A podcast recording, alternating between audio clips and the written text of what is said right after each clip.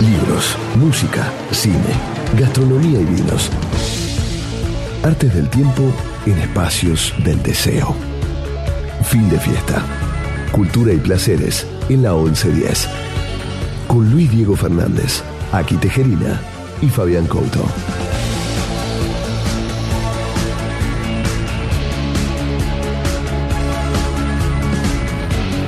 ¿Cómo andan amigos, amigas 2203? Aquí estamos arrancando un nuevo fin de fiesta, programa número 178, equipo completo. El señor Couto está de vuelta. ¿Cómo anda, Fabián? ¿Cómo va? ¿Bien? Aquí, ¿cómo anda? Bien, buenísimo. Me alegro. 178. 178. El sobre. Ah, mierda. El sobre. Bueno, y estamos de fondo el debate de los candidatos, a los cuales no vamos a hacer mención porque fin de fiesta tiene su propia agenda. Yeah. Eh, Día de la Madre, un beso a mi madre, un beso a todas las madres de, de la Argentina. Mi madre me dijo no vengas. Resolví por WhatsApp. Está muy bien, está bien. Bueno, vamos a, voy a hablar del Premio Nobel de Literatura. Ustedes saben que se entregó hace una semana el Premio Nobel, dos Premios Nobel, porque el año pasado no se dio el Premio Nobel porque hubo un escándalo en este marco del Me Too, de las denuncias de abuso. Ah, cierto, hubo una sí, denuncia claro. porque aparentemente un miembro del comité de- del Nobel estuvo acusado y quedó en suspenso. Entonces dieron el 2018, se lo dieron a Olga Tokarczuk, una autora polaca, y el 2019 de este año se lo dieron a Peter Hanke, un autor austríaco, Claro. que nació en 1942 y quizá, a ver, yo creo que Hanke es un autor bastante reconocido para los que fuimos jóvenes en la década del 90, porque, o por lo menos yo lo conocí Sí, y muchos otros lo Sí. conocieron también, porque fue guionista de Wim Wenders. Por Claro. ejemplo, fue el célebre guionista de Las Alas del Deseo. Mirá.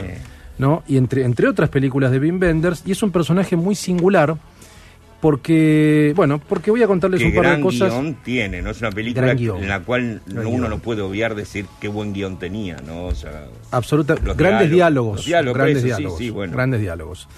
Bueno, Hanke, como les dije, nació en 1942 en Austria, escritor austríaco. Su primer libro lo publicó en 1966, se llama Desgracia Impiorable y narra el suicidio de su madre. Bueno, a propósito del Día de la Madre, narra el suicidio de su madre. Lo que tiene Hanke es un escritor muy prolífico, escribió novelas, ensayos, obras de teatro, guiones de cine, no solamente para Wim Wenders, para otros directores, cuentos, diarios de viaje, es un autor que le gusta mucho la crónica de viaje, ahora voy a contarles un par, algunos panfletos políticos también. Como yo les comenté, se hizo célebre de alguna manera por eh, ser guionista de las Alas del Deseo de Wim Wenders, que se estrenó en la década del 90. Y si uno tiene que describir un poco su literatura, yo traje un libro para leer algunas cosas de Hanke, para que tenga una idea. La verdad que no es un autor que narre grandes historias, es más bien un descriptor. Describe, bueno, es un poco como las alas del deseo, ¿no? Describe momentos, describe lugares, por ejemplo.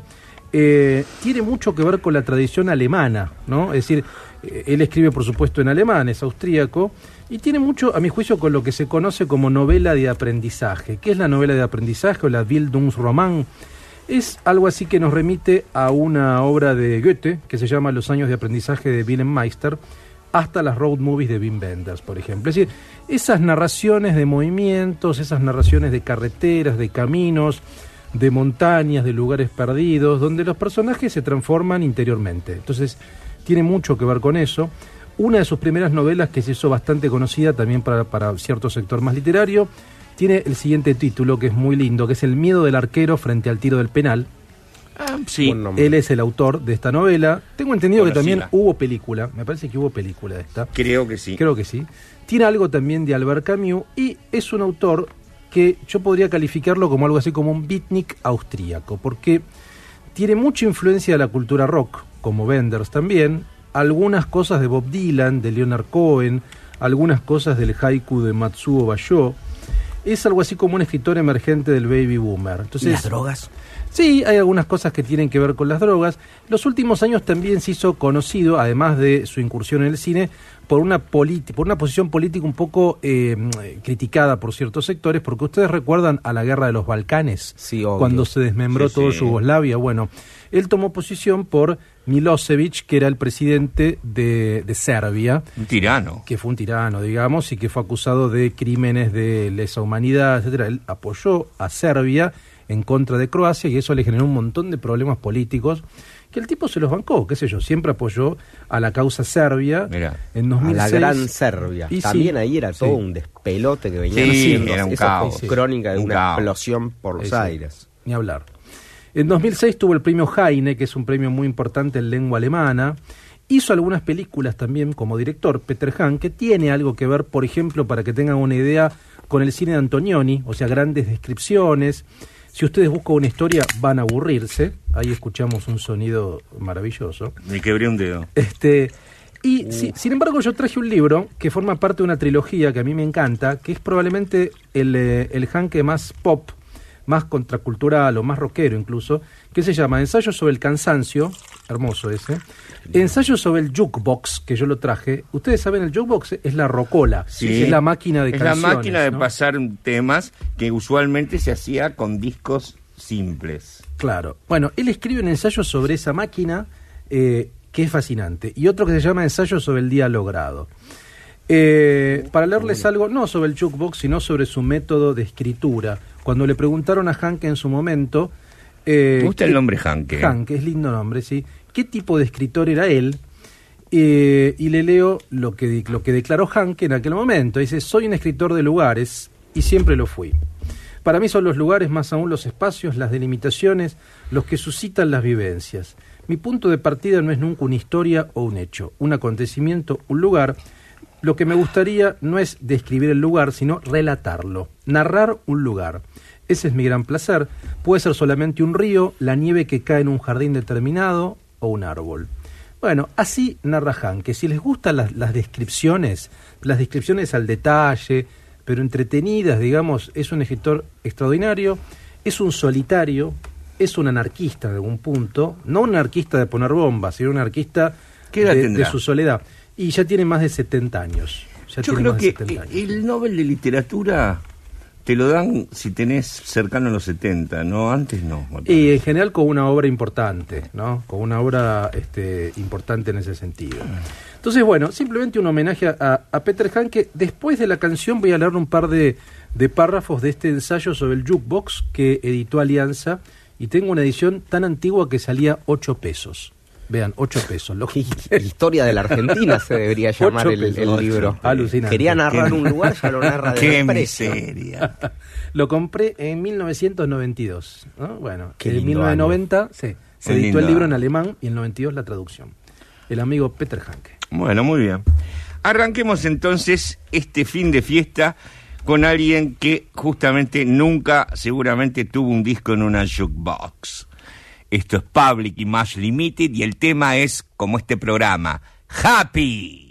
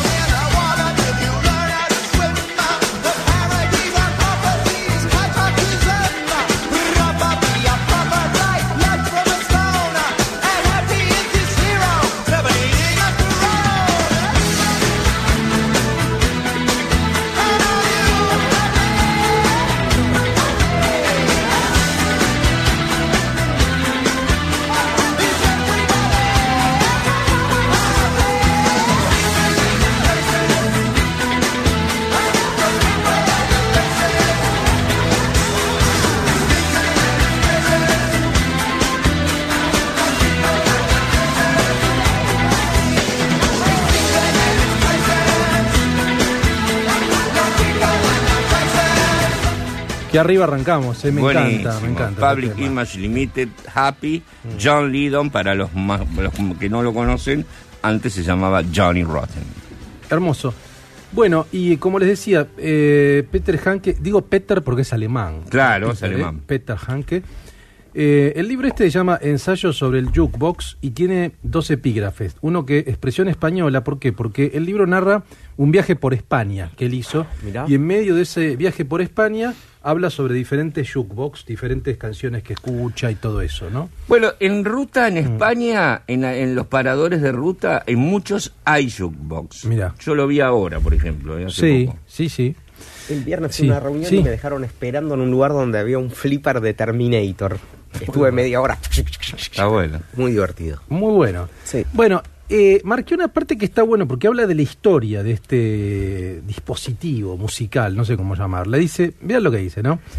Una- una máquina de reproducir temas. O, la- o la rocola. A mí, a mí me encanta también un poco la Sí, rocola. más temido del rock. Exacto. Dice, eh, yo naturalmente, dice, había leído lo que la bibliografía sobre los, book- sobre los jukebox llamaban, con la intención evidentemente de olvidar enseguida la mayor parte de lo leído. Al escribir lo que debía importar era lo que uno mismo ha visto con sus propios ojos. De todos modos, no había demasiado sobre esto. Y la obra fundamental, por lo menos hasta el momento, era la Complete Identification Guide to the Burlitzer Jukebox, aparecido en 1984 en Des Moines muy lejos en el medio del oeste americano. El autor Rick Botts. Lo que el lector, muy Dylan, Des Moines. Des Moines. Lo que el lector de la historia del jukebox había retenido era en definitiva más o menos lo siguiente. En la época de la ley seca, mira esto Fabi, que está bueno, en la, época, en la época de la ley seca, en la América de los años 20, en las tabernas clandestinas, los speakeasies, se Sí. instalaron por primera vez las máquinas automáticas para escuchar música. Sí. No se sabe de cierto de dónde viene la palabra jukebox, si de yute o del verbo to juk, que debe ser de origen africano y significaba bailar. Como sea, en aquel Ah, tiempo, los negros, después del trabajo en los campos del yute del sur, se encontraban en los llamados jute points o juke points, y allí por un níquel oían en las máquinas automáticas a Billie Holiday, a Jelly Roll Morton, a Louis Armstrong, que en las emisoras de radio, todas ellas propiedad de los blancos, no se daban Los principales nunca. consumidores de bueno, jukebox ¿eh? eran negros. Eso lo escuché, Sí. lo había escuchado yo. Sí. Además como te traslada, ¿no? Al, al lugar con un pisito medio de tierra, una... Y los es muy. Peaky Blinder, me parece todo. Me da un poco Sí, Peaky Blinder, sí. ¿no? Eh, la edad de oro de los jukebox, dice este libro, empezó con la abolición de la ley seca. En los años 30, cuando por todas partes surgieron bares, incluso en establecimientos comerciales como tiendas de tabaco y peluquerías, había entonces tocadiscos automáticos. Debido a la falta de espacio, no eran más grandes que las cajas registradoras, plantados junto a ellas en el mostrador. Este primer florecimiento terminó con la Guerra Mundial, cuando fueron racionados los materiales con los que se fabricaba el jukebox, sobre todo el plástico y el acero. La madera sustituyó el metal y luego en plena guerra toda la producción se orientó hacia el armamento. De este modo entonces los fabricantes de jukebox Burlitzer y Sibur, a mí, a mí me suena mucho Burlitzer, es una marca de sonido, equipos de audio, Eh, Burlitzer, pianos. ¿no? de pianos, ¿no? Construyeron plantas de máquinas que servían para desmontar el hierro de los aviones y para piezas de maquinaria eléctrica. Muy claro, dejaron, de hacerlos cuando la guerra porque lo único que destinaban todo era hacer material bélico. Exactamente, exactamente. Un poco más adelante vean, acá aparecen los Stones. Dice, eh, solo una monja estaba en él, a media tarde en el autobús que iba a Logroño. Llovía y en el tramo que pasa por el puerto que hay entre las dos regiones el viaje parecía atravesar la mismísima nube de lluvia. Aparte los velos grises de esta nube en los cristales no se veía nada más. En la radio del autobús sonó entonces el Satisfaction de los Rolling Stones, una canción a la que como casi ninguna otra le iba aquel roncar del jukebox y que era de las pocas que a lo largo de la década habían aguantado los jukebox, sobre todo el mundo, que no habían sido cambiadas. Una canción estándar, pensaba uno de los viajeros. Mientras que el otro un hábito negro de monja a la sonoridad de la guitarra de Bill Wyman, que llenaba el espacio y parecía ordenar atención, conversaba con el conductor sobre el accidente en una obra ocurrido hace una hora. Es un poco un, un, eh, Logroño, un. España, es eso. Logroño, España, sí. Pero es muy interesante cómo cuenta toda esta historia de las máquinas de música. Lindo. Eh, el último, el último, por ejemplo, Madonna.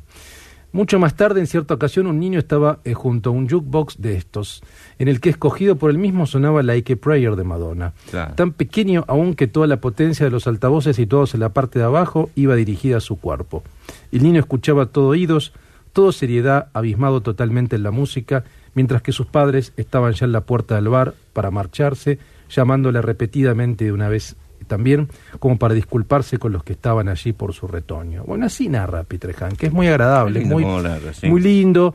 Eh, ustedes recuerdan que Las Alas del Deseo comienza con el niño, ¿no? O sea, la figura del niño como eh, la inocencia, digamos, como el que descubre la música.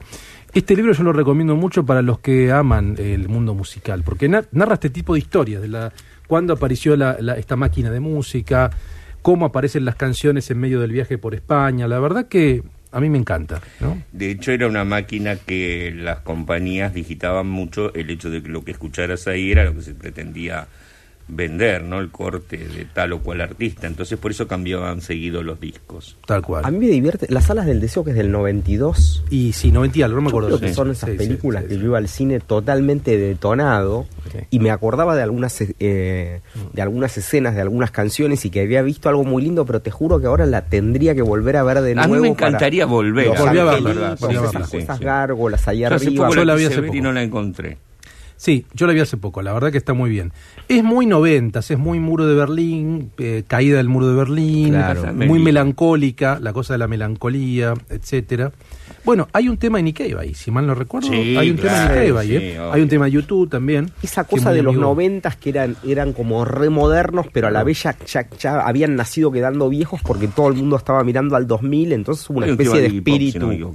Sí, Vamos a divertirnos. exactamente, Qué exactamente. lindos fueron esos 90. Bueno, eh, simplemente si quieren leer Ensayos sobre el Jukebox, editó Alianza, Peter Hanke, y si no lean, ahora van a reeditar todo lo de Peter Hanke porque es Nobel, y cuando un escritor es Nobel, las Nobel. editoriales van a facturar. Uy, Van sí. a Es facturar. Nobel, es Nobel. Y sí, le ponen esa faja que dice Premio Nobel de Literatura. Qué. Y te llenan todas las librerías de esos libros. ¿Cómo? Qué ganas de regalar un premio Nobel. ¿Cuánto Y sí. le darán a Hanky por el premio? Bastante. dinero. Bastante, Sí, ¿no? Por el bastante, premio es un bastante. palo verde, así. Vienen los de Ah, Nobel, maletín, tenés un palo verde. Sí, y sin impuestos debe ser eso. Y no sé tanto. Esperemos que sí para Y él. ya todos para deben su tener un abogado de antemano. Hoy vi la nueva película de Soderbergh. Ah, dije que la de Panama Papers. Dicen que es muy buena, ¿eh? Buenísima. Sí, sí, es. sí, sí, la quiero ver. Buenísima, todos grosos Sí, son. No hay uno ver. que no sea conocido. 975 mil dólares nos informan. No, algo le han descontado. Sí. Bueno, salud para el amigo Petra. Las noticias de Salton siempre tiran para abajo. Bien, muy bien. Redondo los números. Sí, señor. Esta banda sí que ponías el Jukebox, la ponías y todos pintados como puertas se arrojaban a la pista y del baño querían salir todos a la vez. Sigue, sigue Sputnik, Love Missile, F111. Qué buena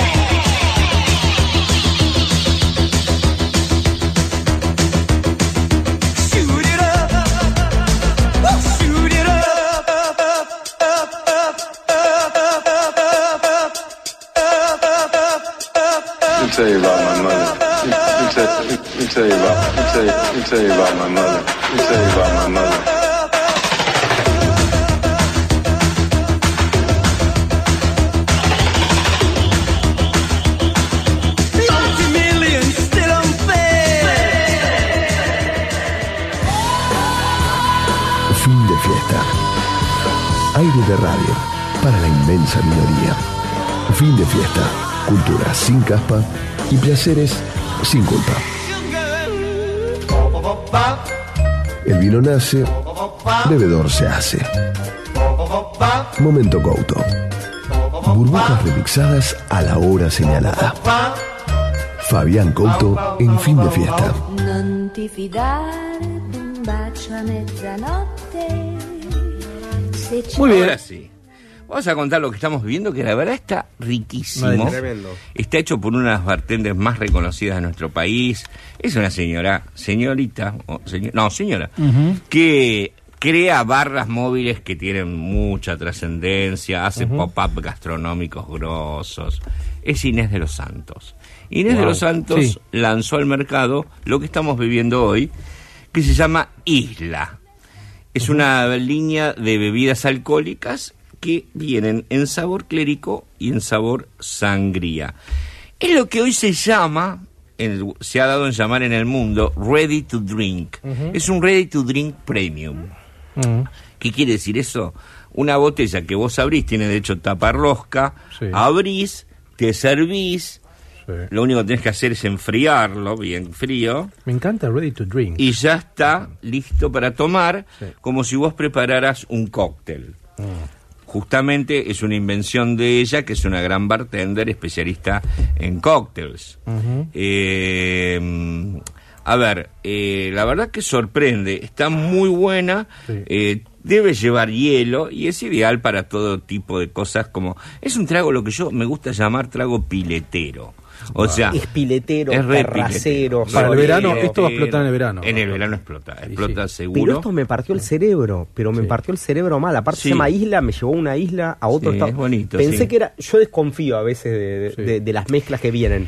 Claro, porque las mezclas en general no suelen venir bien, pero acá tiene el aval de ser Obvio, con Inés de- de los con Inés de Santos. los Santos, Entonces tipo, ya ya te está, ima- ya fue. Sí, no, pero está bien lo que dijiste. Uno se predispone ya a que y debe estar bueno. Quizás no, pero en este caso sí. A mí, ¿qué me gusta de esto? Es súper fácil de tomar. Sí. Es refrescante, tiene fruta, tiene vino. Y es súper, yo diría que es súper amable al paladar. O sea, Sí, ¿viste? te lo sí. mandás como, ¿viste? Ah, me acuerdo que Brasco le gustaba decir que era muy full. Es súper súper, súper. Eh, este, por ejemplo, es una sangría. La sangría siempre se hace con vino tinto. Es una sangría de rosado esto. Y una de las dos cosas que destaco que tiene esto, y ahora si lo prueban el trago van a sentirlo una que se los diga, acá hay bitter y hay pomelo sanguíneo, creo. O pomelo... Se nota el pomelo. Sí, Sí, sí. se nota. Sí, sí. Sí. Sí, sí. Em. Acá hay algo que está perfectamente bien Sí. hecho. Sí, sí. No, y tiene un aroma, te digo, es eh, increíble. Ah, el aroma no me fijé, Sí, sí, mira, es increíble. Es increíble cómo huele esto. Sí, huele a caramelo, ¿Viste? ¿no? Es Sí, un car- sí, como sí. un caramelito. Sí, sí, total. sí. Bueno, y atrás está la firma, estoy viendo. ¿eh? Está firmado por Inés de los Santos la Qué botella. lindo. Sí, Muchachos, creo que sale 200 pesos. un regalo. Eso, por ahora, es, por ahora es un regalo. Un regalo. Cómprenlo antes de que lleguen Año Nuevo, que va a estar sí. difícil el Creo supermercado. que ya elegí mi trago del verano. Sí. Cómo sorprender No, y para la noche del terrazas. 24, ojo, ¿eh? Y el 31, ojo, ¿eh? Que se hace calor. Hay que estoquearse. Hay ya. que estoquearse ahora a 200 Pero pesos. para me Fabi, vos, vos que la tenés un poco clara en este tema, esta bebida lo que tiene es que es de para las 11 de la mañana, para las 7 de la tarde, Sí, para sí, después de sí. tomarte unos vinazos y Sí. tirarte a la pila de Sí, la noche. también Sí. déjame que diga algo, porque a lo mejor, o sea, eh, tiene un poquito más baja graduación alcohólica Claro. que un vino, por ejemplo. ¿Cuánto- cuánto? Un vino tiene 13, 14, esto tiene 11. Claro. Tampoco es tampoco. Y como tiene, es un trago dulce, fresco, muy riquito. ¿Cómo baja? Ojo que, ¿Cómo pasa? ojo que, viste, no te das cuenta hasta que decís, Engaña, uy, engaña". estoy re en pedo". En serio, eh. es así. Sí, sí. Qué lindo momento ese cuando pasás de estar hablando normal hasta que de golpe estás charlando a Que gritos, puede ser bueno como malo, pero es verdad, está Es el bien. momento de la epifanía. Es la epifanía. es una epifanía. Cuando te das cuenta que Te baja, te baja la euforia divina, pero también después te puede venir el bajón supremo, ¿no? Exacto. Bueno, muy bien. Esto que vamos a escuchar ahora es para la epifanía para arriba. Darkel, rompe tu televisor.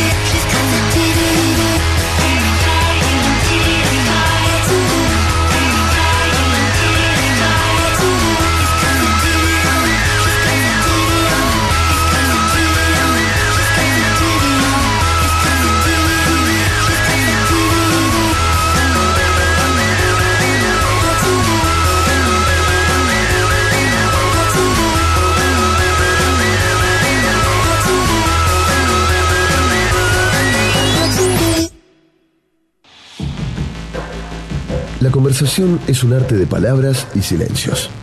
Tiempo que nos gusta derrochar con talentos. Entrevista en fin de fiesta.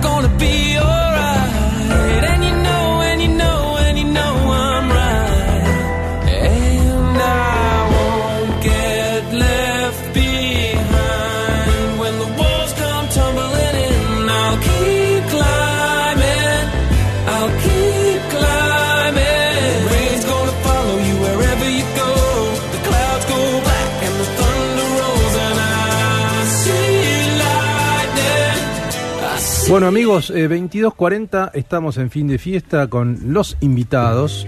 Va a presentar aquí, eh, a ver ahí. Qué lindo cuando hay un sonido así que, que- que nos, que nos indica que va a haber música en vivo. Hay una copla ahí en un Marshall tremendo. Estamos con los integrantes del trío Guatarás que presentan Memorias de Cabaret, su próximo espectáculo. Pero permítanme pre- presentarles quién es el trío Guatarás. Está compuesto por Sebastián Tano Scribano, batería, percusión y coros, Román Lamas, bajo y coros, y Federico Figueroa, acordeón y voz del grupo, a quienes se suman Javier Chávez en guitarra y Brian Doyle en textos y presentaciones. El trío nació el primero de enero del 2001, lindo año, en una terraza del barrio de La Boca, que busca recuperar su gloria este martes contra las gallinas, buscando indagar en la música electrónica, dance experimental, y desde entonces grabaron decenas de canciones y lanzaron dos álbumes, El vacío entre las manos del 2009, con producción de León Gelblum, y Vino Puro Amor del 2016, una pagana ecléctica y embargadora ceremonia musical. Ahora, este viernes presentan Memoria de Cabaret, su nuevo espectáculo en Cirque. ¿Se dice Cirque o Cirque? ¿Cómo se dice? Circe. En Circe. Yo sabía que había un problema. Mm. Bueno. En Avenida Córdoba 4335, el próximo viernes, 25 de octubre a las 21 horas, y pueden comprar entradas en www.circe, las dos veces con C, fábrica de arte.com.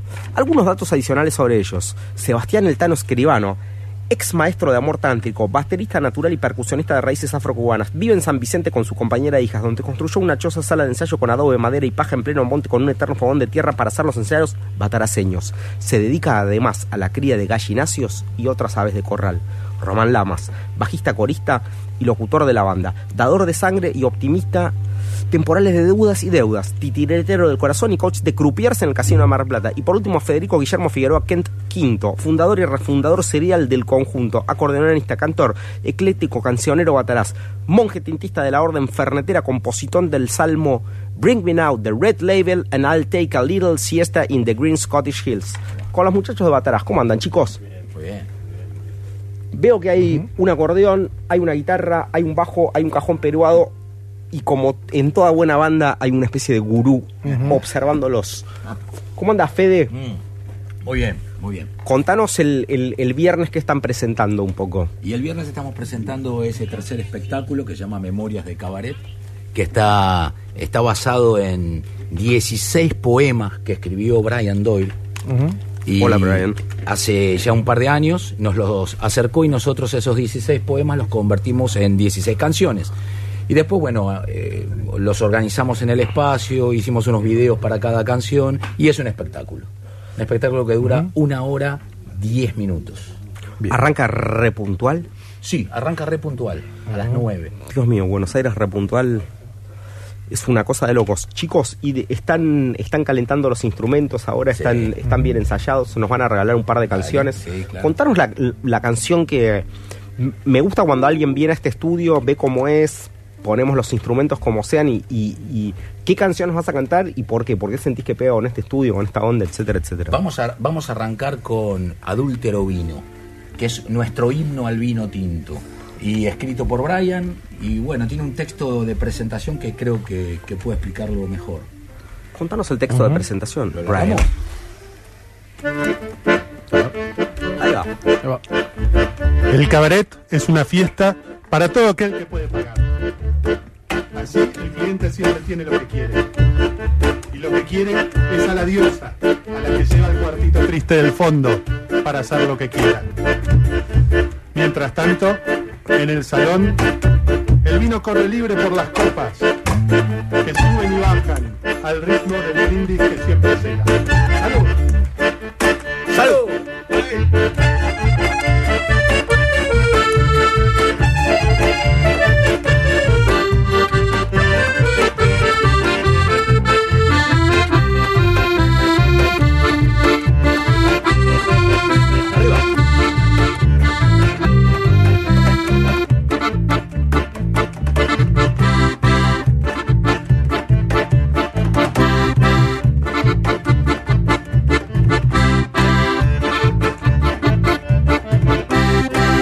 Noche seduce a la luna, el tango inunda el salón, pingüinos llenos de tinto pasean por la reunión.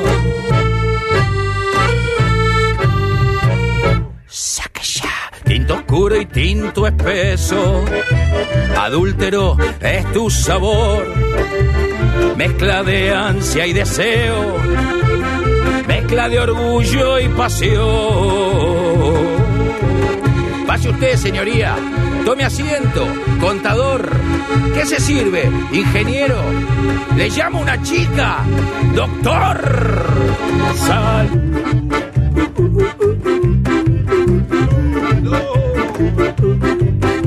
Salud.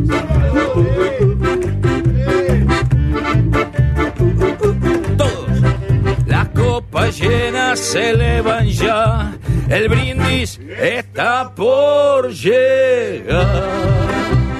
Las copas vacías ya bajarán, buscando una ración más.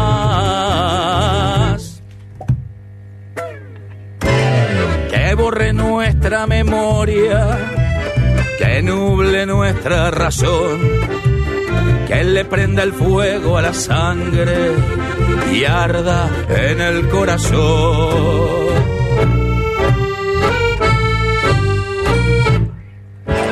Tinto oscuro y tinto espeso, adúltero es tu sabor, mezcla de ansia y deseo, mezcla de orgullo y pasión.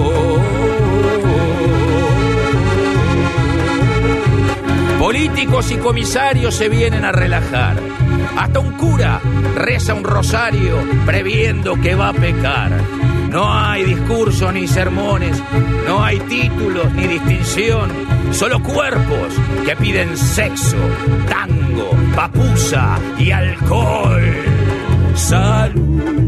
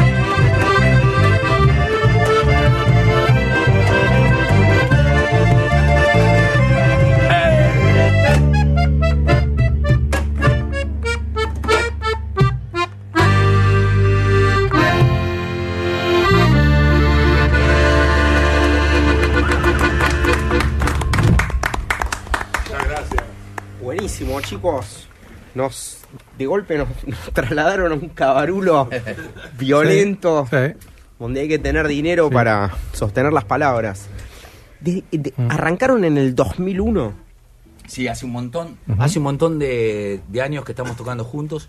Arrancamos en el barrio de La Boca, teníamos ahí un, un galpón. aguantadero en la Sí, calle Pinson. He ido a alguna fiesta. fuiste, sí, sí, Mirá. sí. Sí. Exactamente, hicimos un teatro. ahí. Pinson. Pinzón. Sí, Pinzón, Pinzón, en Gaboto, sí. a, Sí, a una sí, cuadra sí. de las areneras donde sí. solíamos hacer asados y partidos de fútbol. Y nos fuimos a vivir ahí con, con el ánimo de, construir un espacio propio, un teatro, poder tocar, Sí. poder actuar. Pero viven en comunidad. No, eso fue cuando éramos jóvenes y, y Y hippies. hippies, claro. Eh, claro. Ahora somos yuppies. Eh, Está bien, Tenemos está bien. locales está muy bien, está muy bien. Brian, ¿vos cómo, cómo te conectás con ellos? Yo sé que ustedes se conocen Mm. desde antes, que se conocieron en un tren, que uno venía con un disco y otro con otro y se reconocieron como Jagger y Richards. Mm. ¿Cómo volvés a conectar con Fede? ¿Cómo agarrás y le decís, che, tengo estos... Yo leí algún libro tuyo, el, de, el del disco ese de los Beatles, que era sobre... ¿Cuál era? Revolver. Rubber Soul. Rubber Soul, tremendo librazo, divino. Un día podés venir acá a charlar de él.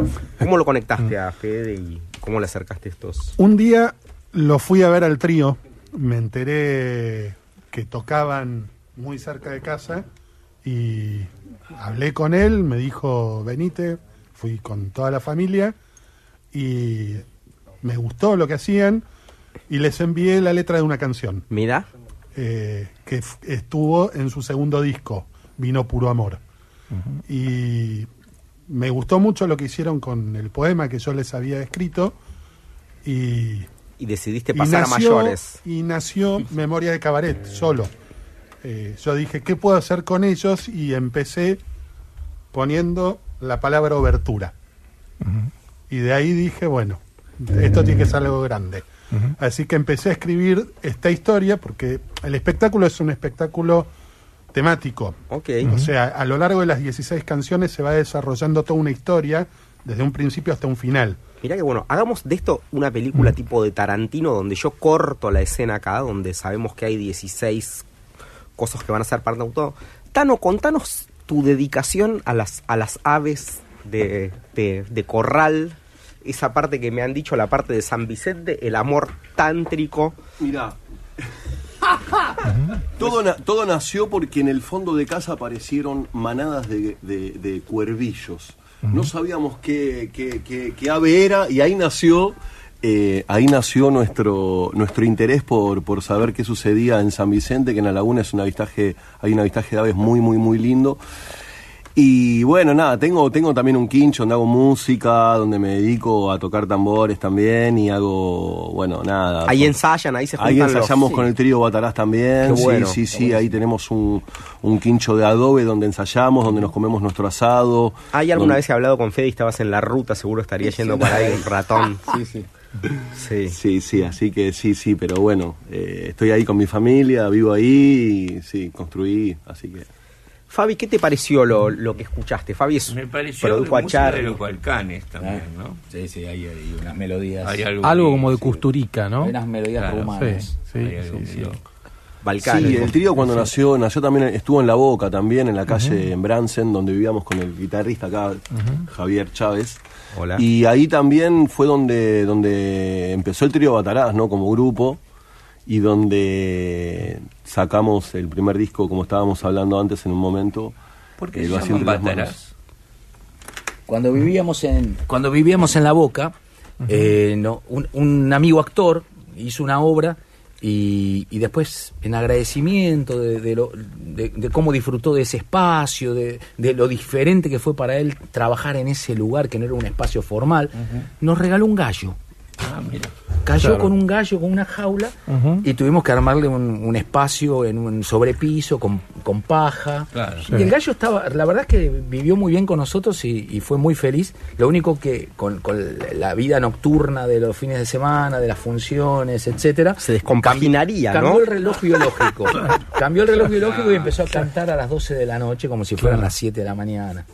Y, y bueno, ese gallo se llamaba Rosaroli en honor a, a nuestro amigo, al actor. Claro, y, y en esa época estábamos armando y teníamos que presentarnos a tocar en, creo que era en el Gandhi, la, eh, la primera vez que, que, que estrenábamos. Bueno, teníamos foro. cuatro o cinco canciones. Claro, en el Gandhi, sí, en Corrientes. Íbamos a ir a tocar ahí, bueno, ¿y cómo se llaman? Eh, Trío Batarás, entró ahí. Claro. Esa fue la única vez que fuimos tres. Claro, eso es lo Claro. que quería preguntar, porque son 170. Es un trío. Claro. Fuimos 170 y Claro. ahora somos 4 o Para- 5 con Brian. Rosarol hizo la película cómo. esa, El nadador inmóvil o algo así. No, ese fue Starosta. Ah, vos tenías unos amigos. Sí, Starosta. Ese fue Starosta, Starosta que es un gran padrino, un gran padrino de este espectáculo. Diego Starosta. Ah, mira. Sí. Actor, di- director Claro. de teatro. Bueno, ¿qué Claro. les parece si vamos, Fabi, nos presentás un, un tema así escuchamos con ¿No los chicos? hacer otro si quieren hacer otro, Ah, tenemos cinco minutos. Cinco antes del informativo. Por supuesto, Cinco minutos. claro. Sábanas. Sábana. ¿Querés contar algo, decir algo de sábanas antes? Vale, hace una el- introducción. El texto hablé del cuartito triste. Sábanas habla de ese cuartito, el cuartito al cual eh, todos llevan a la diosa del cabaret para hacer Sábanas que no se cambian muy seguido, seguramente. Sábanas viejas, sábanas rotas. Eh, sábanas de mil batallas de amor. Sí. Y bueno, Sábanas de mil batallas. de amor. Adelante, maestro. Vamos.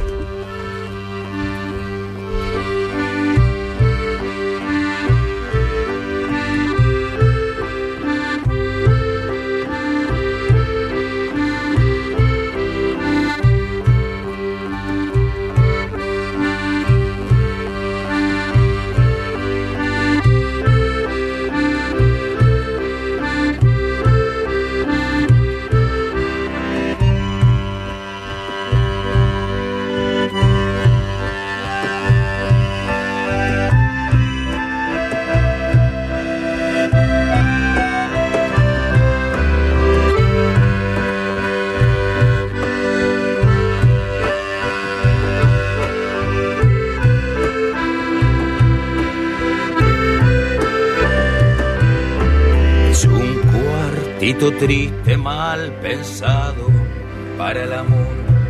Allí yace un colchón viejo con sábanas de color. Velador sin pantalla, tenue luz que alumbra. Cuerpos que cada hora juntos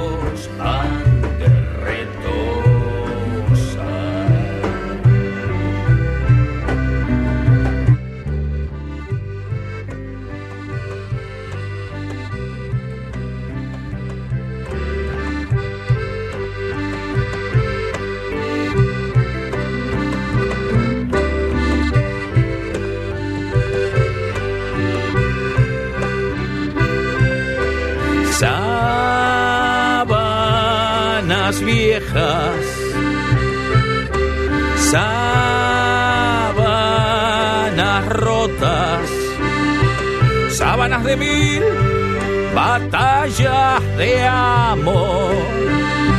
Sábanas que los ojos cierran para no sentir dolor.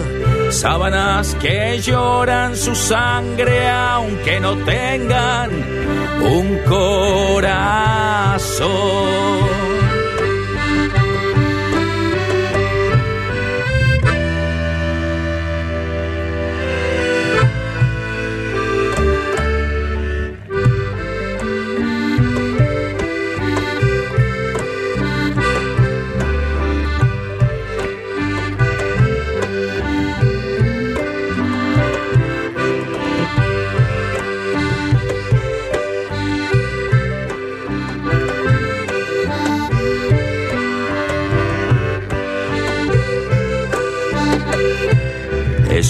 Cuartito triste mal pensado para el amor. Es un cuartito triste con sábanas de dolor.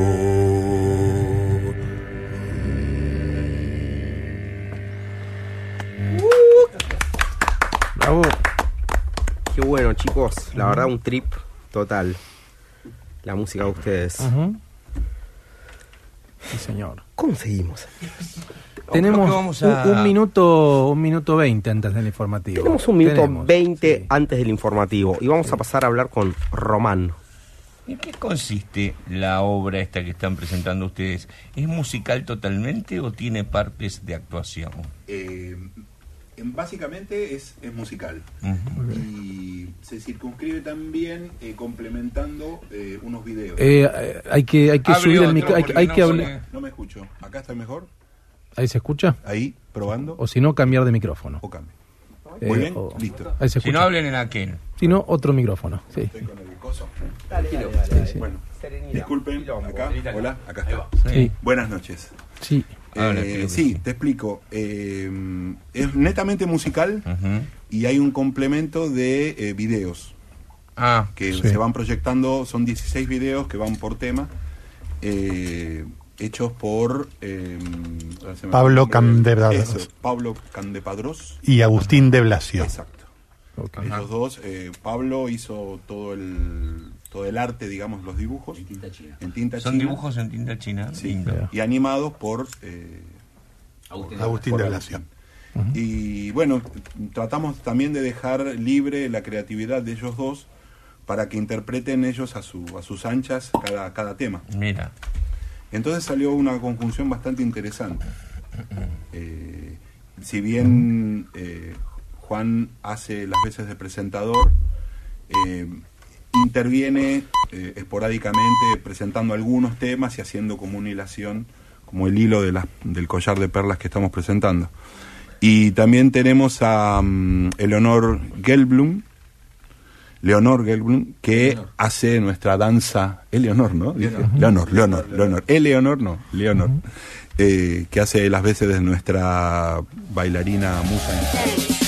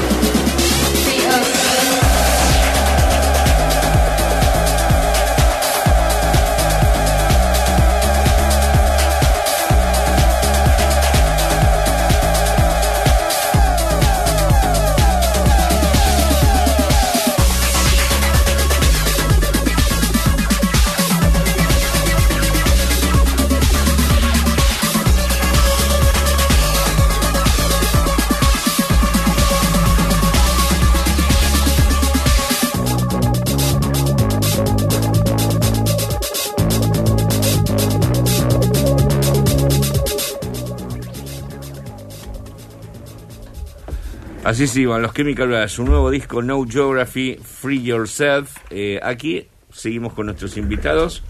Este, El trío Batarás. el trío Batarás, que no es un trío, pero...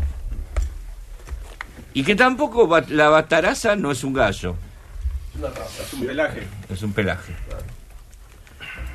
Eh, un plumaje, claro. Sí, sí, tal cual. El No, blanco me y negro. quedé, El blanco y me quedé pensando si no había un caballo, quizás, pero bueno, no, creo que no. Un overo. El medio overo blanco y negro. El overo es blanco y negro, Sí. con pintas, ¿no? Eh, Era sí, el caballo sí. de Perón. Y ese, ese es un poco el, el El overo plumaje del de Bataraz. Perón. A mí me impresiona un poco de ustedes chicos por la música que hacen y también recién pusimos los Chemical Brothers y todos se coparon a la vez. ¿Dónde, dónde están como cuál, cuál es su, su sistema solar de música en este momento actual? Eh, som- somos, para escuchar, escuchamos todo, nos gusta todo. Y para tocar, tocamos lo que nos sale. Ujú. y, y eso tiene que ver con, con una forma de ser cantautores de alguna manera en el anonimato, en el- a través de los años, haciendo la, la- la que a nosotros nos sale hacer y nos suena y a nosotros nos, nos gusta, nos emociona y también eh, combinándonos de distintos, de distintos estilos, cada uno viene de distintos lugares. Uno del teatro, el otro de, de- de la, la- la música de tambores. ¿De dónde viene el bajista? Ahí va. Eh, El micrófono. Porque Sí. tenés un, tenés un estilo de tocar que es muy de free jazz, pareciera. Ah, mira, gracias. Eh, mira, eh, yo soy mm, eh, básicamente actor y titiritero. Ah, mira. Trabajo acá en el Teatro San Martín hace una puntada de años. Tenés un bajo inclusive, que es un bajo que le gusta Sí. mucho a los yaceros. Sí, sí, sí, me lo han dicho. Y bueno, nada, fui, fui transitando guitarra, fui viendo distintos instrumentos así Te y, terminé, me terminé con, ¿Por qué con te el bajo. con el bajo? Me, por el tamaño de las manos. Ah, ¿Ves? Tengo dedos grandes. Y para puntear medio torpe, preferí dejarme meterme en el bajo, No, hay menos cuerda. No. No, no, pero digo, me, me, me- siempre mi temperamento es más de estar detrás en la base. Eh, y me gusta, me gusta ese rol. No, no, no. Y Y es sí, grave, además, y además necesitamos bajista. Claro. Y bueno, eso, y también voz de bajista. he, he cantado, he cantado en coros con Canta Mariano también. Moruja y, y bueno, es- estaba siempre la cuerda de bajo, así que es una frecuencia que me queda, me queda cómoda. Es tu frecuencia. Sí, es mi frecuencia. Y la banda te inspiró a tocar el bajo. Por también, supuesto, ¿no? Sí, Me por parece, supuesto. ¿no? Y todo el trío Batalás tiene mu- muchos del, del cancion- mucho del cancionero del trío Batalás tiene su origen en obras de teatro. Nosotros ve- laburamos de actores y, y- y hemos tenido que componer músicas para los espectáculos en los que actuábamos y esas semillas de, de soni- música incidental para la obra después devinieron en canciones y bueno, ¿Cuál tenemos es? nuestro cancionero que es como un velerito de madera chiquitito que, que nosotros los fines de semana lo, lo disfrutamos, los días de la semana nos juntamos a tocar y pasan los años y, y nos sigue apasionando como el primer día. Sin, ¿Hay alguna sin diferencia entre componer música incidental para teatro que para cine? Porque, por ejemplo, yo podría decir, entiendo cómo se edita música en cine, lo he hecho, pero eso puede cambiar un poco porque podés adaptar mucho la melodía a- a- a la- al, al tiempo de la acción, digamos. En el teatro, ¿cómo hacen? O sea, es- El teatro en ese sentido es mu- muy generoso porque con muy poco se puede hacer muchísimo, muchísimo, y después es muy maravilloso porque nunca es igual. Todas las funciones, esa música, Claro. esa única nota por ahí, por es una nota larga y el tipo está haciendo una acción y tirando un texto, y, pero esa nota larga no suena de la misma manera en la función siguiente. Y eh, tiene eso, tiene el vivo y la cosa un poco de- del, del artista de circo. De- del, del riesgo, del vivo. Eh, nosotros nos criamos ahí, haciendo eso. Claro, porque Y, una gran bueno. diferencia con la música de cine es que la música de cine ya está grabada y siempre sale igual. En el teatro siempre Sí, es en vivo. no, y aparte tenés siempre es en vivo. tiempo, no Entonces, tenés mucho tiempo, pero tenés tiempo para, por ejemplo, adaptar Sí. y cortar y pegar, digamos. Claro, claro. Bueno, y la música de teatro está viva también y sigue transformándose a través Claro. de las funciones. No es lo mismo cual. la Claro. función 3 que la 50 Sí, en todo sentido. claro. Eso es el teatro, sí. Claro. Bueno, claro. eso- Tóquense otro tema, muchachos. ¿Cómo no? Dale. Ryan, ¿querés contar algo de, de esta canción? Bueno, la próxima canción es El Cantor. Sí. Memorias de Cabaret tiene Oh, dos personajes básicamente, que son el cantor y la diosa. Eh, la historia gira alrededor de una historia de amor prohibida entre ellos, ya que eh, la diosa es propiedad del cabaret y solo puede ser entregada a los clientes que pueden pagar. Y el cantor está en su rincón, en silencio, tocando melodías para alegrar las fiestas, mientras él mastica su rabia porque ve que la mujer que él ama se va con los clientes. Una historia de desamor. Una Sí. historia de desamor y Sí, de dolor. Adelante, Vamos. maestro. Vamos con la tema de la guitarra. A ver, jugamos. Ahí va. Ahí vamos. Ahí va. Un poco más de volumen.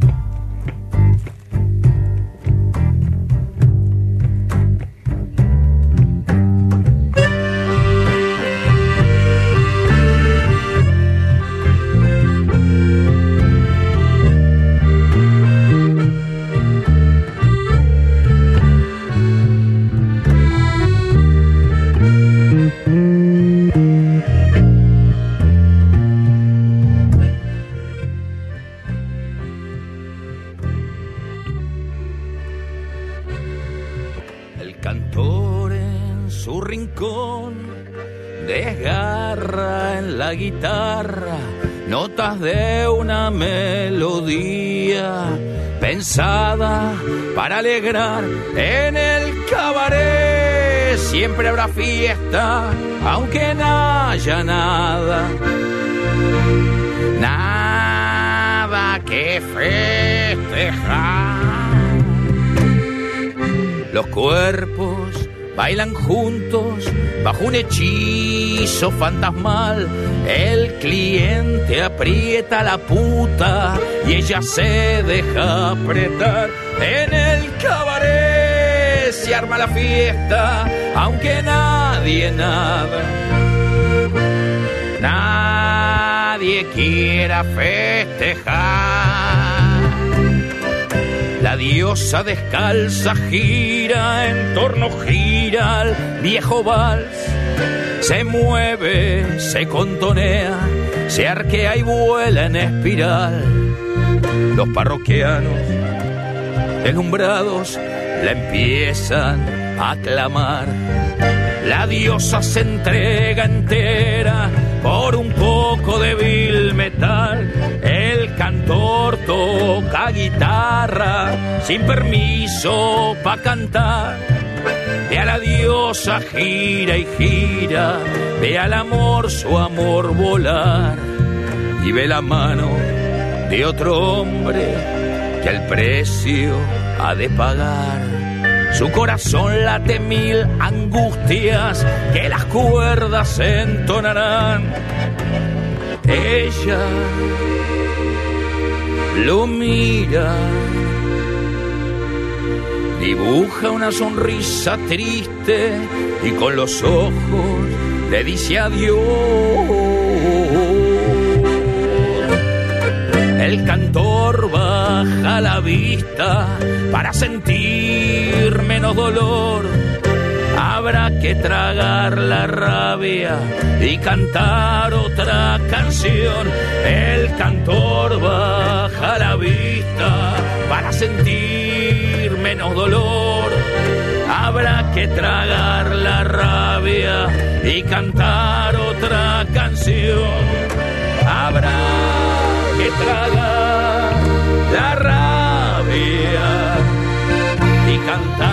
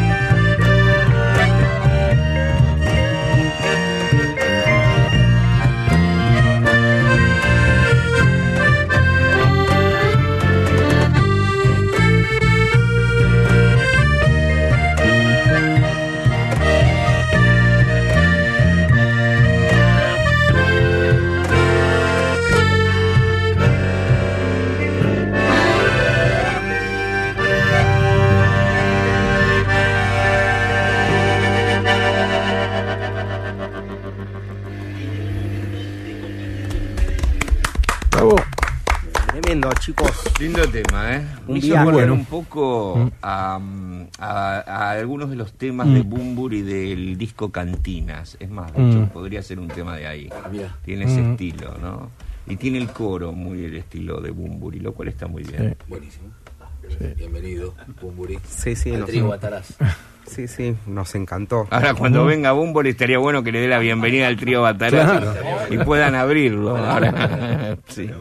Sí, sí, cómo no. Estamos. La verdad que Para está, cualquier está- propuesta. está bueno. ¿Quién compone los temas? La El señor que canta. sí. La, la, la, la autoría de, de estos temas es de Brian y, Solamente la letra. y la, la, La música es- la composición Letra y es música, ok, perfecto, perfecto. Yo Este, tengo una, una, es una... un proceso sí, de sí, composición, porque Fede trae la melodía, pero después ellos lo trabajan, lo trabajan, lo trabajan y le terminan de dar la forma. Sí, Entonces sí, no, cada no. uno da un aporte Tal cual. a la música. Tengo una consulta gustado un de porque... fretless A ver. en, el tema al final.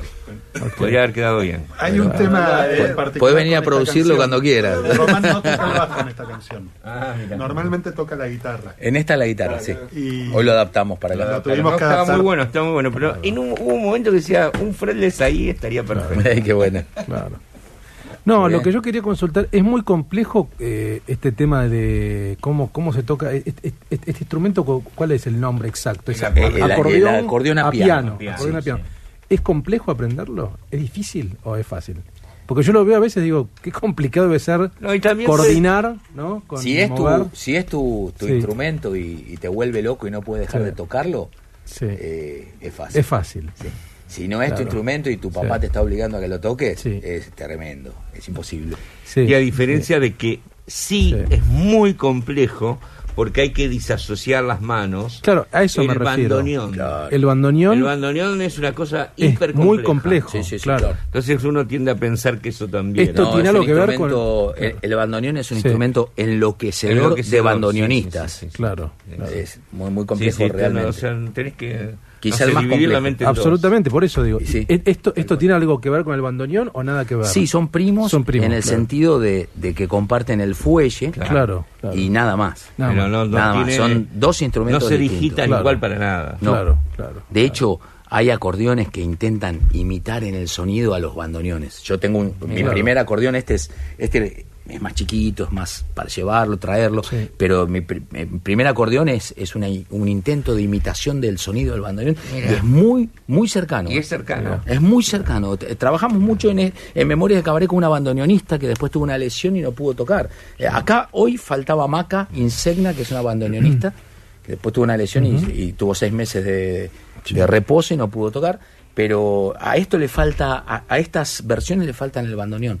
De hecho, el bandoneón es protagonista. en instrumento obra. también se- es el que se conoce, ah, o hay diferencia entre el tuyo y lo que se conoce como la verdulera. Y, y la diferencia es que es el, el- el acordeón cromático, la, Ah. la verdulera, que son todos botones de un lado y Sí, botones del exacto, otro. claro. Y son todos semi- eso- son distintos Se parte, instrumentos. digamos, sí, sí, comparten todos el fuelle, pero bandoneón, acordeón a piano y acordeón eh, a botonera. eh, Son como primos, digamos. Sí. Claro. sí, son Algo así, parientes. parientes, claro. Son parientes, pero coincido Claro.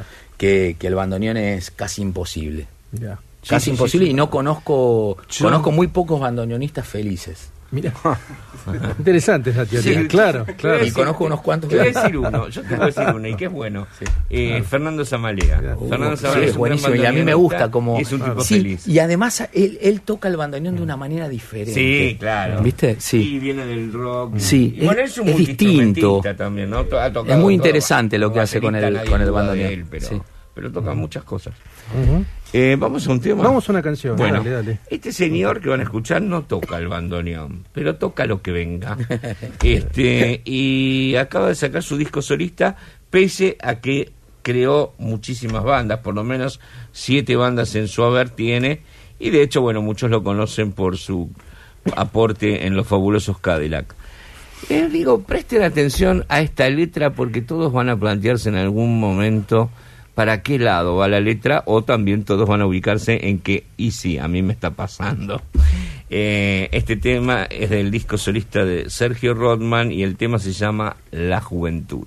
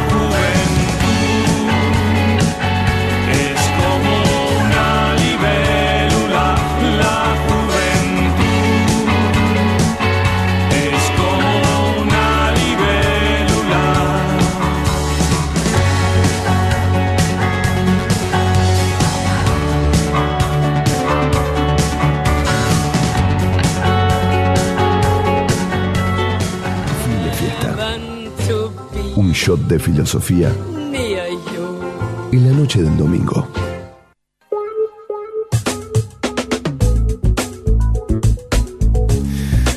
Amigos, 23.30 seguimos acá en fin de fiesta con música pleno, Puedo buen hacer un vino. pequeño comentario Sí, del día de claro, hoy? sí, claro. Muchos Sí, amigos sí. yendo a la riña de gallos Sí, en el Luna Park, donde, donde jugó, donde terminó Trueno contra el de Red Bull, ganó Trueno, ganaron los buenos. sí. Y después cuando el pe- empezó el, el debate presidencial, un hijo de puta puso, Sí. ahora empieza la riña de gallos con clonazepam. Es la verdadera riña de gallos esa, claro. Igual aclara que Sí. gallos, Sí. parece una pelea de gallos en el Luna Park. Claro, no, no, son, Sí.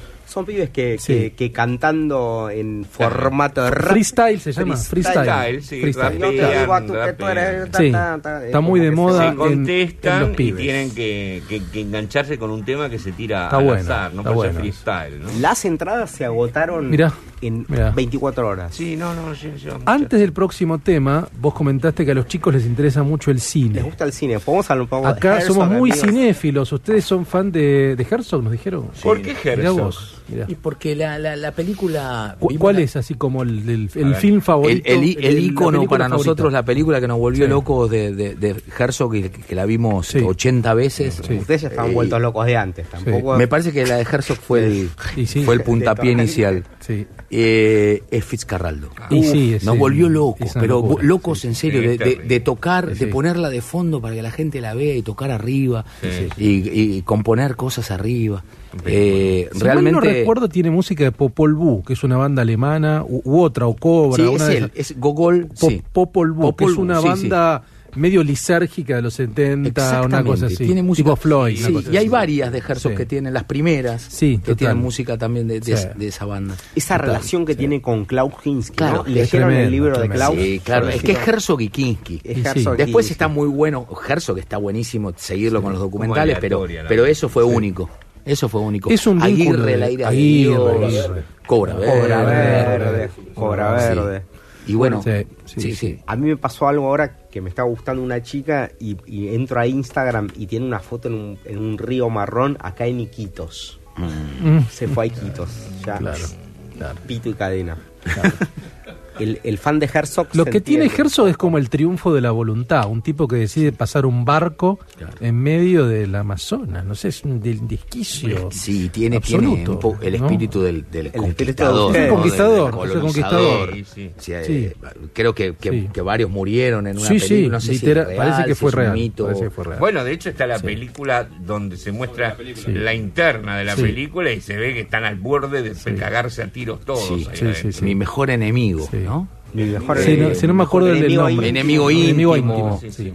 Sí. Está claro que era un vínculo amor-odio, amor-odio total entre sí, y Herzog. sí. ¿no? Y súper Sí. creativo. Sí, ¿no? sí, y, claro. y que el motor de algo único que solo ellos dos podían lograr.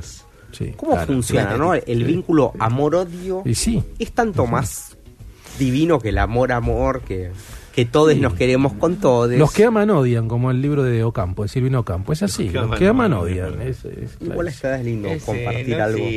No es verdadero amor si no hay un momento de odio. Absolutamente, absolutamente. Bueno, muchachos. ¿Quieren tocar su eh, última canción? Un buen a- cierre. A, a su A ver. última obra Sí. póstuma. ¿No? No, no, no. Los tiraste por el hueco del ascensor, ¿eh? Sí, dale. Apágalo. Ojo, ojo con eso. Esa parte queda Me, buenísima. me- me- Para me mí fue queda- por el espíritu de, de Aguirre. Chicos, eso, eso me- ahí, ahí- ahí me están marcando que parece que no se escucha bien, ¿eh? Con ese. No, no, no, vamos. No se escucha bien. Vamos de acá. Parece.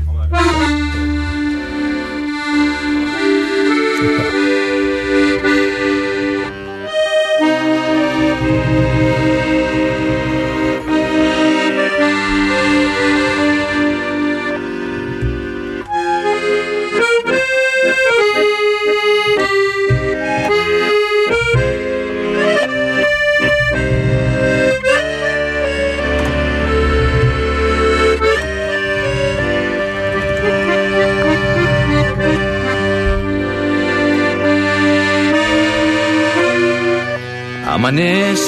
otra vez y la fiesta esta noche volverá a comenzar. Invitados lo de siempre llegarán a las puertas del eterno cabaret. Invitados, lo de siempre llegarán a las puertas del eterno cabaret. Ella sale al callejón, agoniza y el amor, ese que fue canción y consuelo. Amanece otra vez y ella sola en un lamento sabe que él al que no pudo amar ahora nunca le volverá a cantar. Amanece otra vez, cierra los ojos y sueña y besa labios muertos, besos tan fríos como ahora su cantor. Besa labios muertos, besos tan fríos como ahora su cantor. Ella sale al callejón, agoniza y es su amor ese que fue canción y consuelo.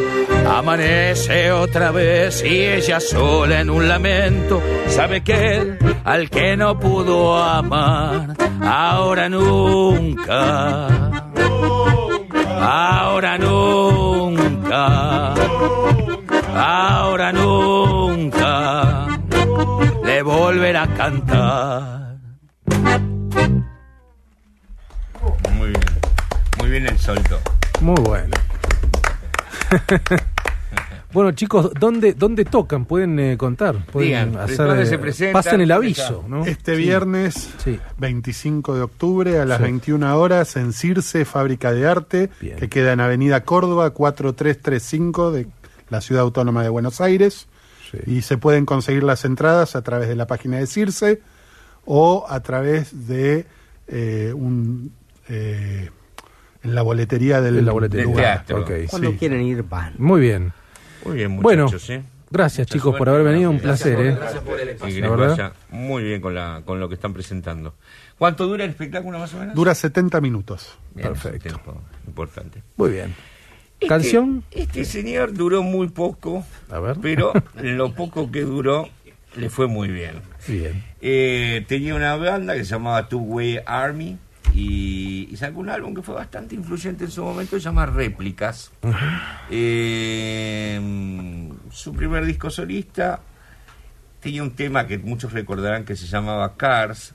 Eh, él tenía el síndrome de, Asper- de Asperger, As- Asperger. Asperger, por lo Asperger. cual le gustaban los autos, parece. 40 años exacto han pasado ya de este tema y sigue siendo muy, todavía muy vigente para lo que se está haciendo hoy día. El señor se llama Gary Newman y el tema Down in the Park.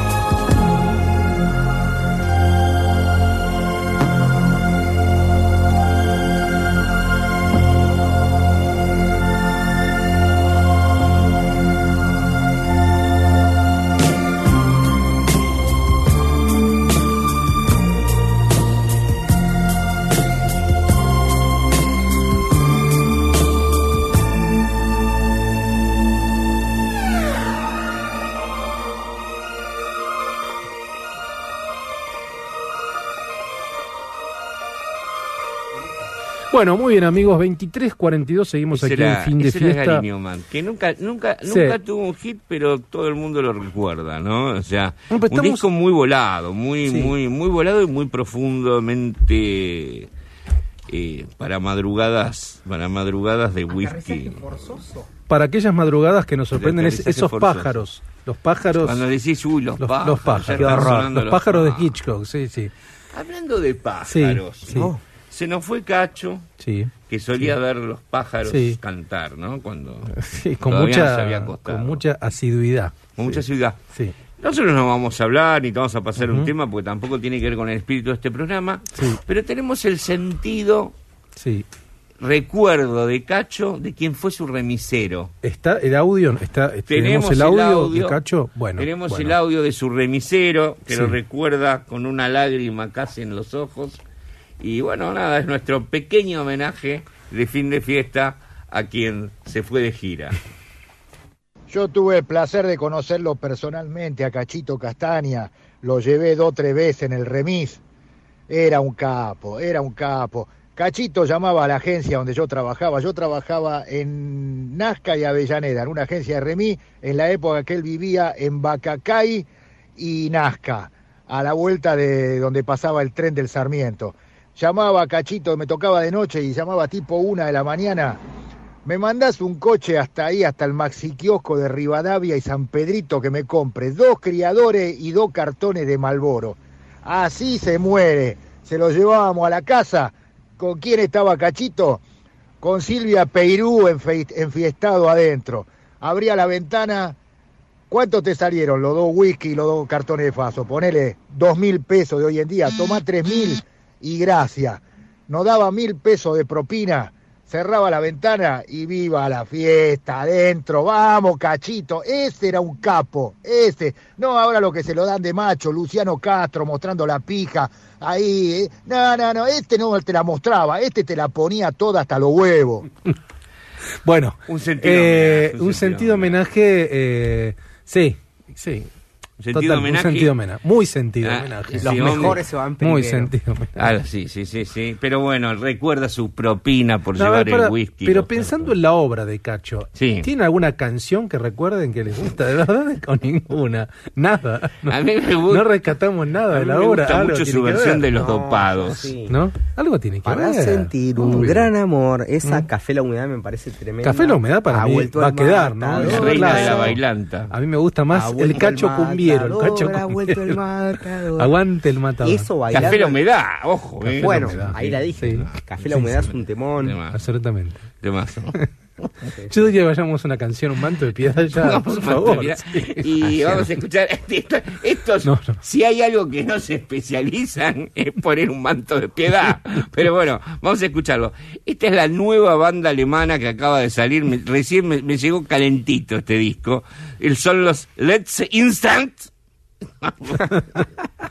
y el tema se llama Disco d'Amour.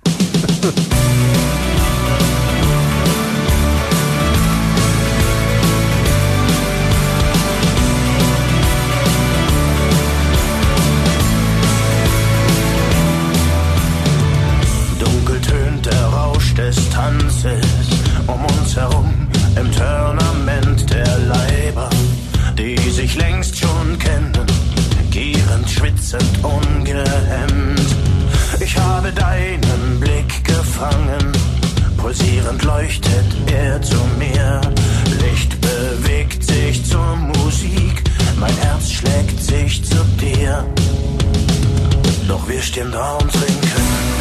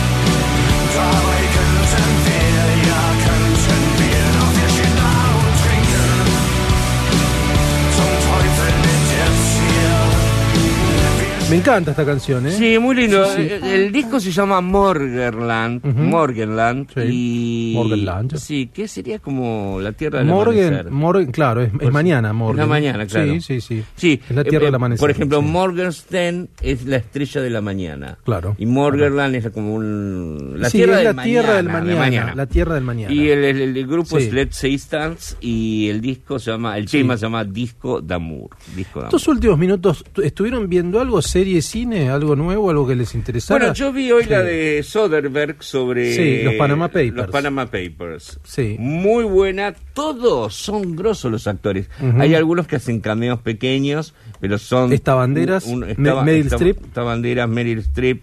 Está. No me acuerdo quién más eh, está. eh, Drácula, ¿no? El famoso. Eh, ah, Gary Oldman. Gary Oldman, genial Gary. Oldman. Sí. Y después aparecen varios conocidos así en pedacitos. Sí. Y nada, está buenísimo. Eh, Sí. Es una gran, gran lección de cómo lavar dinero, porque Sí. realmente explican todo. Todo el proceso. Pero es una ficción, no tiene nada de Es una ficción con mucho No. ritmo, con mucho Claro. delirio, con mucho dinero invertido en la película y con unos looks increíbles y lugares increíbles porque están Ujú. todos los paraísos fiscales del mundo, están todo el tiempo. El título es La Lavandería, ¿no? La lavandería, sí. Claro. Y está en Netflix, lo vi en Netflix. Claro. Sí, estamos entrando en un momento donde aparecen las, donde se empiezan a estrenar las, las, las películas que van a Sí, ser sí. candidatas al Oscar. Viste que ahora arrancan en fin de año y en el verano las que van a ser candidateadas al Oscar. A ver, en función de lo que uno vio, está claro que Joker, que la comentamos el, el- el domingo anterior, él va a estar nominado. Joaquín Si Phoenix no le dan el. Oscar a Sí. Joaquín Fénix, hay tongo. Yo creo que él va a estar nominado como mejor actor, probablemente como mejor película también, porque la película ganó La el película Venecia, es ganó el Festival de Venecia, o sea que sí. una película importante, digamos. A mí, no es menor. cuando yo publiqué, que publiqué algunas cosas, la verdad, comentarios sobre lo que a mí me había gustado, mucha gente me decía, la película es él. Sí, la película Bueno, es sí. él, pero la película Sí. es la Es película él y también. la música Claro. y la escenografía y la gente y la Es madre. o sea, él es y en el momento que tienen que meter en, en una película muy setentosa, le tienen que meter un cómic, se Sí. la meten sin Sí. que les tiemble el pulso. Sí. Y ahí te mete la historieta, porque sí, básicamente es una historieta, no es... Es eh, un unipersonal sí. con toques de cómic. Es tiene es él, eh, Sí, claramente es sí, él. sí, sí. Pero este, ¿cuál Está es tu re bueno Sí. para mí? Sí. Que viste que siempre cuentan a Batman le mataron a los ¿De dónde salen los malos? Me parece que Sí, está sí, bueno claro. que esté que esté, que- Absolutamente. que esté contado. A mí me dejó un mensaje que otro Sí. día, bueno, que yo no estuve, me- lo, lo había pensado. Sí. Ma- que es terrible, ¿no? Pero en esta película un poco se ve que matar te libera. hay algo liberador en el hecho de asesinar. matar, el hecho de El hecho de asesinar, asesinar, sí. claro. A él Bueno. la vida tan terrible que tiene, un poco se le transforma Bueno, cuando mata. Sin revelar demasiado de la trama, No, no, él pero, o sea, encuentra su- su, sentido su sentido, desde el asesinato. Ahí es donde se constituye él. Dice, yo soy Joker. Pa, ¿viste? En el Mal. programa anterior hicimos las Empieza a ser él. Es él, es él. como Sí, en el programa sí, anterior en con Hedge Heath Ledger. Heath Ledger Sí. pasamos acá unas Sí. grabaciones donde él decía, Sí. Why are you so serious? Why so serious? Why so serious? No, la verdad que Cada- hay buenas es, grabaciones. es como que el guasón es el malo de Sí. estos tiempos. Es También, genial. digamos una cosa que está bien lo que dijiste. Eh, él, como actor, no solo es un buen actor, sino tiene muy buena impostación de la voz según el personaje de cada película que ha Sí, hecho. sí. Se repone al servicio del papel. Su voz es increíble como la usa y la pone, ¿eh? La- Ecualiza, la clava. la ecualiza. Sí, Sí, sí, sí, sí. totalmente. You Sí, señor. ¿Nos quedó una canción? ¿Tenemos una canción? Este te clava la voz, Para irnos, sí. te clava la voz y si te descuidas, Te clava, te clava lo que venga. Su amor, su amor. Su amor, su amor. Este es Till Lindemann, el gran Till Lindemann, al que acaba de sacar su disco solista, es el cantante de Rammstein, y aquí está con Peter Ste, su amigo, y el disco se llama, el tema que vamos a escuchar de su disco solista que acaba de salir, se llama Step Auf, y con este nos vamos bailando acá arriba de la mesa.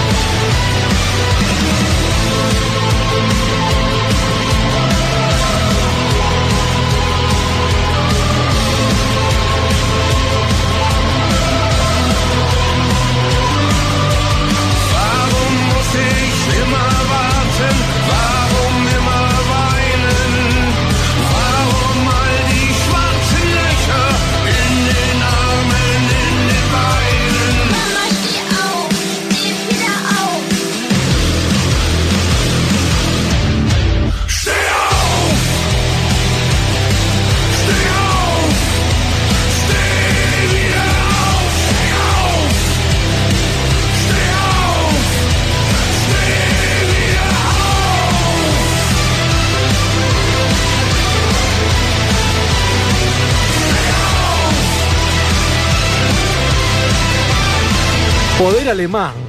Poder alemán, Poder alemán. de una banda que acaba de sacar ¿Cómo les el gusta mejor- lo alemán, chicos? el eh? mejor Sí. disco del Mm. año, lejos, que Sí. es este mm, Sí. Rammstein, pero este es el, el disco solista de Till Lindemann, su El vocalista. líder, el vocalista. Sí, con el guitarrista y... y, mm, ¿Bajista? no, no, el No. guitarrista y, y líder de otra banda, que no estoy Mm. tratando de pensar cómo se llama la banda y no me acuerdo, Mm. que es Peter, que es el amigo de él. Y sacaron Sí, este disco nuevo sí.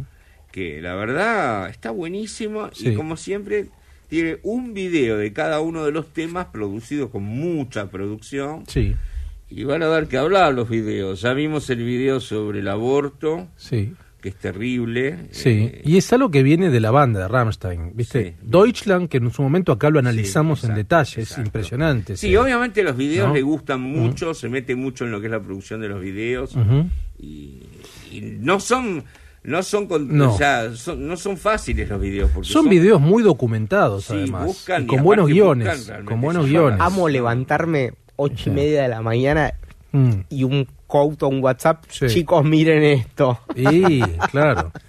Eh, De hecho, le contaba, sí. contaban fuera del micrófono, tiene un video donde se hace el amor a sí mismo. que es terrible. Til, No claro. estoy hablando de masturbación. No, ¿eh? no, él mismo, él mismo. Es él y, es, y otro él. Yo y mi otro yo. Claro. Claro. Y sí. Revolcándose Bueno, en la cama. a ver, tuvo una coherencia este programa. Empezamos hablando de Hanke, gran escritor alemán Nobel, y terminamos con un gran músico alemán. Exactamente. Un programa alemán con la ya polka, vamos nuestro- a hacer con un la programa polka- alemán en serio, van a ver lo que se viene. Con la polka del trío. La polka Hubo del trío. polka la polka del trío. Próximo programa, a esta hora sabremos El si hay nuevo presidente, si hay nuevo presidente, si hay nuevo Y Yo presidente. creo que fin de fiesta no lo va a anunciar. No, no lo Que- va a anunciar. no. Nosotros No, tenemos no, no, nuestra estamos en agenda. otra. Nuestra O sea, así agenda. ganar a No nos Biondini tampoco lo anunciaba. No nos importa. Bueno, amigos, Santiago Salto en la producción. Estuvo bien hoy, ¿eh? Impecable bien hoy. Salton hoy, ¿eh? de- en Bien, toda la bien. cancha. Hasta en cargó instrumento, hizo de plomo, Sí, de no, todo. siempre está bien, siempre está bien. Pero hoy estuvo particularmente bien. Y Vicky. Vicky String también, tuvo particular- que siempre luchar, bien hoy particularmente. dominar esa bien. cosa, Sí. felicitarnos, Sí. llamarnos la atención. Estaba Sí. seducida por la música que escuchaba. de la polka. Sí, Eh, bueno, Couto musicalizó, por supuesto, eh, gran regreso. Qué regreso, Aquí, bueno, una palabra, Dale. una palabra, nada más. Una sola palabra. Nada más. Lo de siempre, que todos los seres sean felices, que Bien. todos los seres sean libres y que todos los seres vivan en paz. Luis Diego Fernández, Muy bien. nos vemos, nos escuchamos, no nos vemos, bueno, nos vemos si quieren, el próximo domingo. Así es.